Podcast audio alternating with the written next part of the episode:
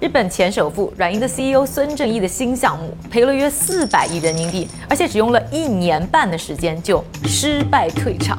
这到底发生了什么？他又犯了什么我们都会犯的错误呢？今天这个视频呢，就和大家好好的剖析一下这个案例。首先呢，我要说的这个项目呢，叫做 SB 北极星 （SB North Star）。大家呢不要多想啊，这个 SB 呢就是软银 SoftBank 的缩写。这个 SB 北极星呢是软银内部的对冲基金项目，主要呢就是炒美国科技股的。都说呢这个投资最关键的是时机，软银呢也绝对不傻。二零二零年八月入局，遇上了百年难遇的美股大牛市。只能说啊，软银是输在了人狠钱多胆太大。SB 北极星呢秉持了软银一贯的风格，就是投啥都大手笔，也因此呢被冠上了纳斯达克巨鲸的外号。根据呢《金融时报》的数据，项目呢刚启动了差不多一个月，就已经投资出去了两百一十亿美。元，这个当中呢有一百七十亿美元呢，就是买买股票，而且呢买的都是好股票，包括呢亚马逊啊、Zoom 这类当时的疫情受益股。重点来了，SB 北极星呢还有三四十亿美元呢是投资在了高风险的金融衍生物。简单的说，就是从基本的金融产品上衍生出来的金融产品。听起来有点绕，有点复杂。那这里呢，就给大家举一个例子：你家邻居小王和加油站呢用信用或者说呢赊账加油，你呢和你朋友打赌，这小王能不能还上钱？这个赌呢就是金融衍生物，不但复杂，而且风险极高。你说它类似打赌吧，这风险能不高吗？而像2008年的金融危机呢，就普遍认为就是金融衍生物这货引起的。SB 北极星的投资的金融衍生物呢，主要有两类，一类呢叫做 Long Call Option。看涨期权，还有一类呢，叫做 short call option，卖出看涨期权。这个看涨期权呢，就是你花笔钱，保证你未来呢用一个固定的较低的价格可以买股票。咱们呢还是用小王加油来举例子啊。这个小王呢去年底呢有点担心啊，今年这油价呢会涨，就买了二十张加油站的加油券。这加油券呢就相当于是看涨期权。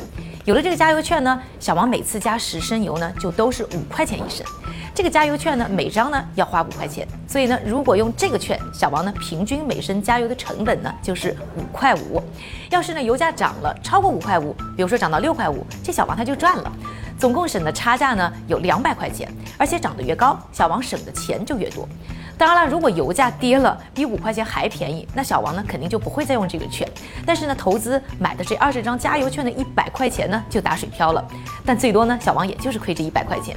我们再来说一说呢，卖出看涨期权，就是啊，看涨期权我们把它取反，就是承诺未来呢你会用一个价格卖出呢某个股票。我们呢还是用小王加油来举例子啊，这次呢加油站呢不是卖加油券了，而是让小王呢去办了个充值卡。那这个充值卡呢就类似呢卖出看涨期权。一次呢充值呢也是两百升的油，也是呢五块钱一升，每升呢收了一个服务费零点五元。只要这油价跌到五块五以下，比如说四块五，那这加油站它就合适了，等于呢收了五块五，但是呢加了四块五的油。但如果呢油价涨了超过五块五，那这加油站它就亏了，而且这价格涨得越高，这亏的也就越多，而且是没有上限的。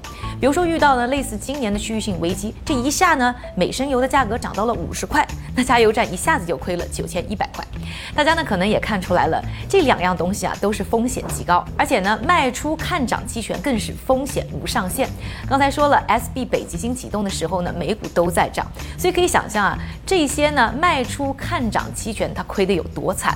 在启动的头三个月啊，SB 北极星的亏损呢就达到了三十七亿美元，之后的亏损呢越滚越大到去年底呢整体的亏损已经达到四十六亿美元。进入今年呢又遇到了科技股大跌。更是雪上加霜。从现金流的角度考虑呢，据说现在软银已经开始对 SB 北极星呢清仓退出，连基金的经理都走人了。整体的亏损呢，预计呢会达到六十到七十亿美元。毕竟呢，软银财大气粗，不会呢伤筋动骨。但是对于散户来说，在这个案例当中呢，我们还是要关注两个错误。一个呢是不要大手笔的投入自己不熟悉的投资。孙正义呢一贯是以长期投资著称的，短期交易呢并不是他的强项。结果一上来，人家就是几十亿美元的玩儿。第二个呢就是不要大量加杠杆。SB 北极星启动的资金呢是五点五五亿美元，其中三分之一呢都是孙正义自己掏的腰包，但后面大量的资金都是靠借款等等方式融资。来的，当然，对于专业交易机构啊，这些都算是常规操作。但散户们可以算算这个亏损能有多大，所以绝对啊不推荐大家呢加杠杆。六七十亿美元的亏损听着很大，不过两千年互联网泡沫被刺破那会儿呢，孙正义更血赔过七百亿美元。真正的大佬啊，都是拍拍屁股起来再战的人。这次他能不能翻盘，又会怎么翻呢？又会给大家带来什么样可以借鉴的经验呢？我会为大家呢持续跟进，关注一加，做更有前途的人。